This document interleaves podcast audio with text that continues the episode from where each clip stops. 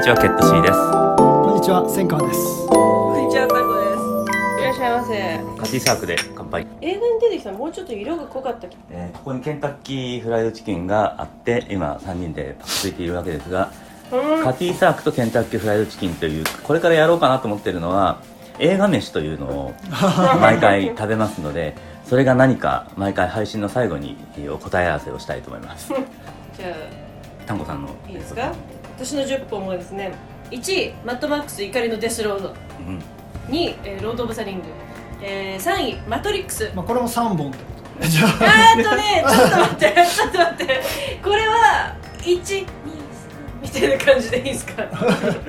というか、マトリックスを通じてウォシャンスキーっていうことうんうんんなだよね。で4シカゴ、えー、5アメリ。アメリよ、えー、6位キルビル。これもじゃあ二本。そうです。これ2本で1本なんで、えー、7位カンフーハッスル。うん。うんチャオシンチですね。えー8位シャインシャマラン、シャマラン。えー、9位バットマンリターンズ。うん。そして10位がバーフバリとなっております、まあ選んだ基準としてはやっぱり多感な時期に見て何度も劇場に足を運んだないしはその図書館とかに通い詰めて何度も何度もディスクで見たうんっていうようなもの。だってもうライフスタイルとか考え方そのものが変わってしまった映画で、まあ、バーフバリなんかは典型例なんですけどこんな映画あるんだっていうような新しい世界を開いてくれたものを入れるようにしてアダムスファミリーを切りました。うん。アダムスファミリーは心の映画です。私の10本に一本もゾンビが入らなかったこととか。驚くべきことですいやもうね本当にねでも結局まあロムロあでもゾンあなたの好きなゾンビ映画要するに平成前ってことだよね。まあショーン・オブ・ザ・デッドそうはショーン・オブ・ザ・デッドすごい入るかもしたれないんだけどただじゃあ10本選ぶってなるとやっぱりその価値観が変わるような体験ではないんですよ。うんであれでゾンビが好きになったわけでもないし。とかうんあとまあリドリー・スコット入らなかったジェームズ・キャメロン入らなかった。うん。うんあと生まれて初めて映画館で字幕映画を見た「ジュラシック・パーク」も入ってないとか、うんうんまあいろいろね。あのなぜそこ切ったかって。うん。いうでも理由ははっきりとさっき千賀さんがおっしゃってたあのサムライミについてスタンダードの社会からこぼれ落ちる人への目線っておっしゃってたんですけど私それ例えばティム・バートンの「バットマン・リターンズ」とか基本的にこうなんていうかまあ言葉は悪いけど片物というか社会で虐げられるないしもうちょっと異形の者たちが自己肯定をしていく話っていうものにやっぱり生きる力をもらうのですね言うても落ちこぼれなんでっていう、えっと1位に挙げてるマッドマックス・フューリー・ロードに関してはずーっと映画を見ていく中で自分のその感性っていうのも麻痺していくというかまあね、刺激に慣れてきてしまって、うんわあこんな映画あるんだみたいな感覚がほとんどなくなってでそれが自分の年齢的なものなのかそれとも映画自体がそうなってるのかもう判断つかないやって思ってたところにバーン来てもうすごいこの出てくる人間が全員迷ってないっていう自己肯定とであの行って帰ってくるというシンプルな話。でももう。それこそがストーリーじゃないですか。あれをストーリーがないってもうこれ2時間になるんでやめましょうね。基本的にはやっぱりその映画っていうものはあの日常から離れたところで経験をでも何でもあのままならぬ人生を送っとるわけじゃないですか、うん。そこに対して哲学なりなんだろう典型冷静なりななんかこう生きる力をこ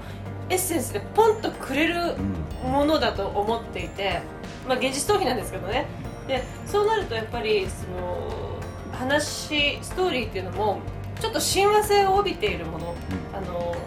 典型というかアーキタイプというかそぎ落としていった話になってきてしまうんですよ。でえっと2位に挙げた「ロード・オブ・ザ・リング」っていうのもまさにそれで、まあ、あの行って帰ってくる話。で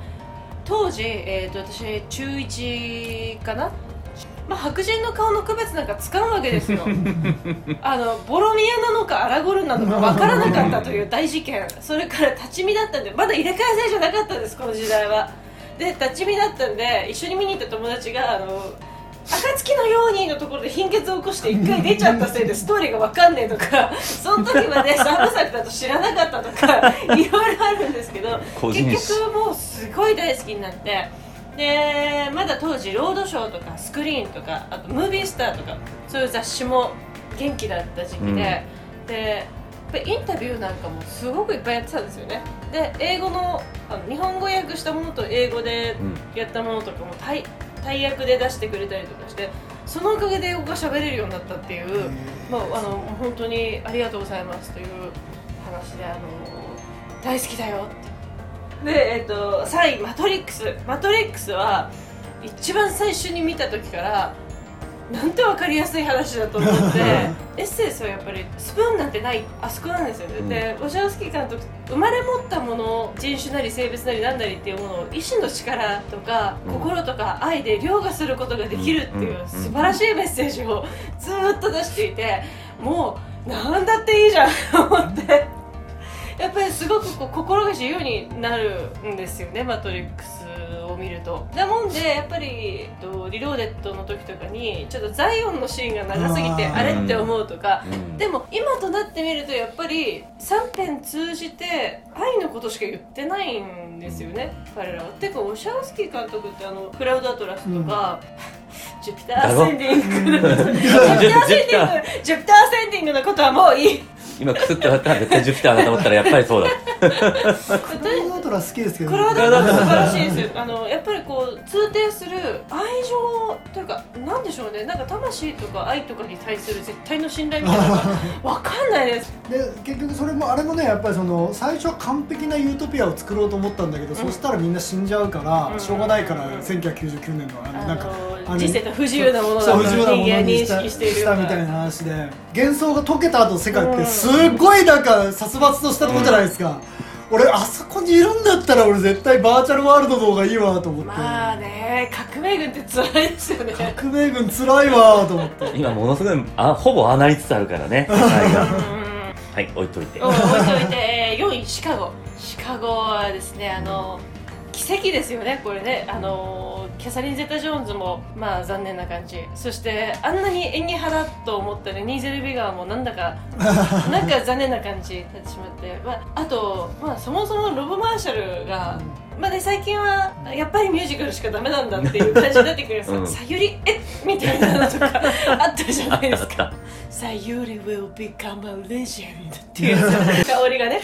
そうあのでもやっぱまあもともとの話があるんですけどもミュージカル普通の舞台の方のシカゴって良くも悪くも欲しいというか、うん。ああいうきらびやかな感じではないところにああいうアレンジが加わってるのも素晴らしいと思うしやっぱりキャスティングも素晴らしくってあのロキシーなんかはいろんなこう舞台のバージョンを見ててもああいうキャラクターってあんまりないんですよねでやっぱりそのしたたかな女というかベルマンは本当に私理想の女性なんですよ。あの最後ちょっとストッキング破れてるベルマンが楽譜拾ってくれて女王蜂なんだけど嫌な相手に頭下げることができるんですよ。素晴らしい女ですよ。ああなりたいと日々思っております。というわけでで現実の私はアメリですね。あの豆の袋に手を突っ込んで気持ちいいって言っているだけっていう アメリ最高ですよ。もうアメリはもうあの楽しいですね。あの会話が成立してない感じとか。で音だけ聞くと本当ホラー映画の音なんですよ。寝るときかけてみてください。全然寝れないから。なんか地下鉄のシャッターの閉まる音とかなんか門がキーとかすごい怖い音ばっか流れてきて「あやーめろ!」とか。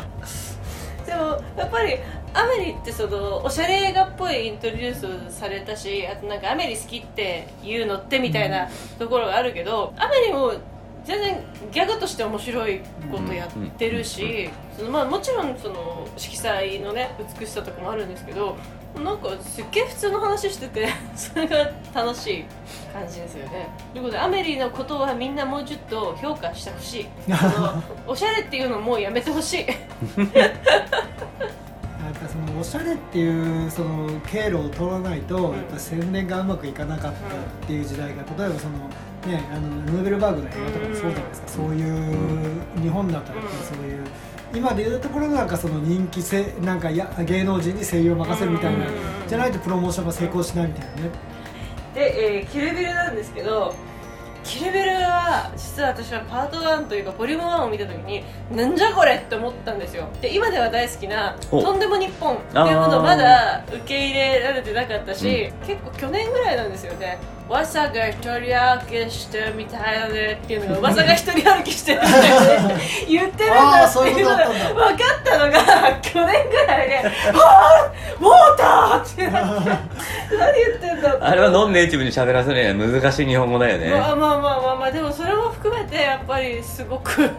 最高だしボリューム2はもう私は号泣ですね。あの我がこととして号泣っていう。やっぱりじゃああのタランティーノの世紀だったと言ってもおかし過言ではないんですがその中で一歩選ぶとしたらキルビル。そうあのん。やっぱり入り口になったものはキルビルで私にとってタランティーノの入り口はパルプフィクションではないしましてやレザーボードックスではないんですよ。キルビルからで、えっと、イングロリンスバスターズはそもそも作品としてちょっとピンときてないっていうのがあるんですけど、ジャンゴなのか、まあ、デスプルームも最高ですよね私映画館でスタンディングオベーションが起きた映画ってデスプルーフ・イン・ブラッドバーズだけなんですよ。もうあれ最高っていう。でもまあその中で入り口となったタランティーノ号なら乗って大丈夫っていう。どんなに前半くだらない話が続いてこれなんだって思ってもタランティーノはあの心地よく見てられるっていう認識をしたのはキルビルなんですよ。君なんだっけ？タランティーノに関してなんか名言を残してたな。毎回発明をしているって言ったやつ。うんうんうん。毎回新しい発明があるから、うん。でもそれ全部入れてるともう埋まっちゃうから。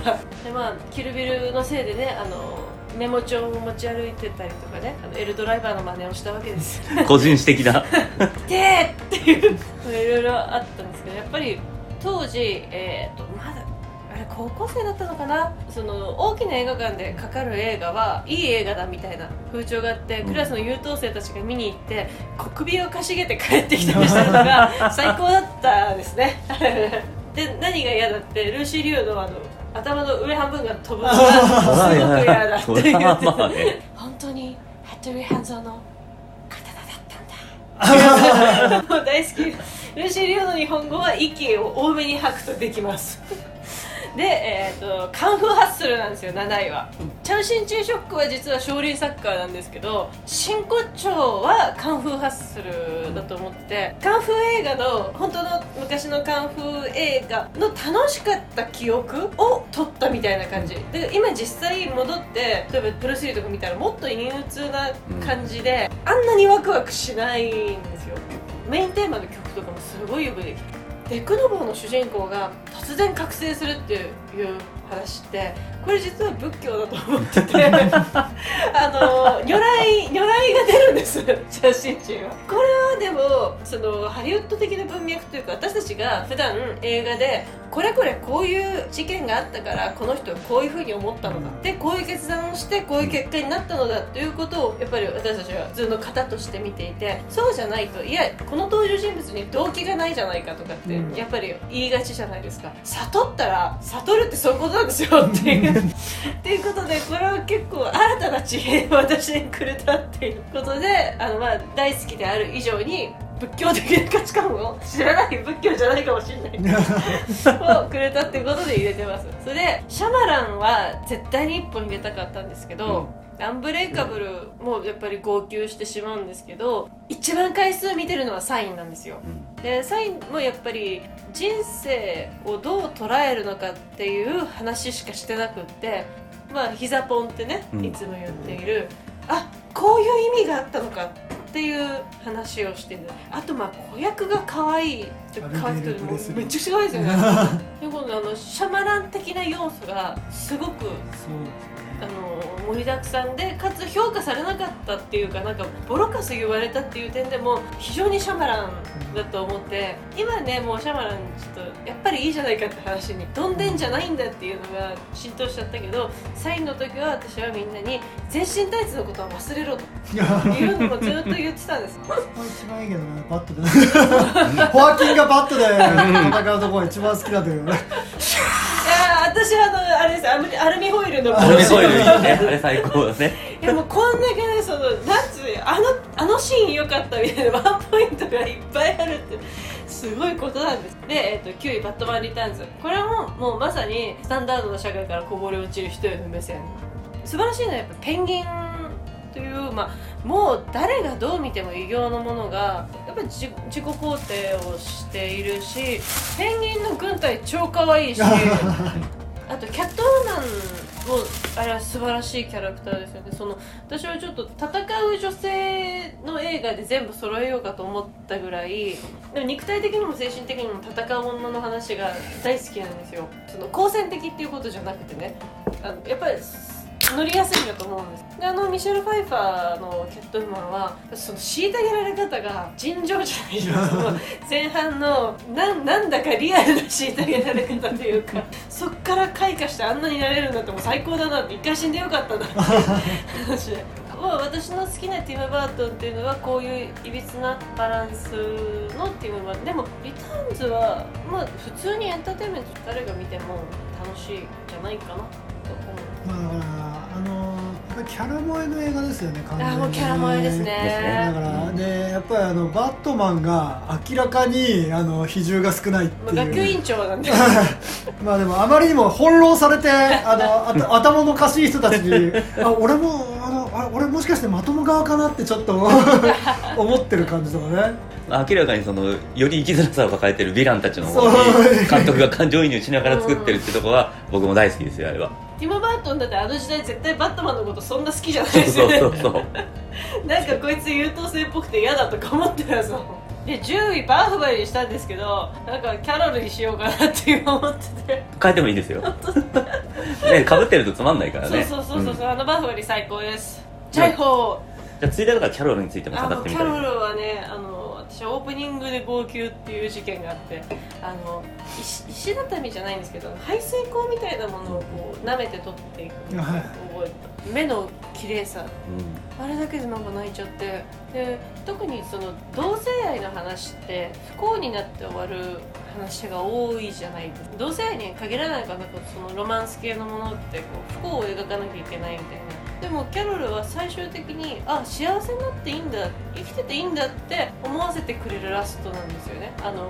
レストランで。目があって終わるっていう。それも革命だったんです。幸せでいいっていういうのは私にとっては結構びっくりしたメッセージ。日常的な話でなかなかそういう幸せを肯定してるのってないなと。ということです。他に例えばなんかあのここれ入れたいの入れなかったみたいなのってあります？アメリカンハッスアメリカンハッスル。ルハンニバル。ねそれではグリーンブックに乾杯。乾乾杯。お粗末様でした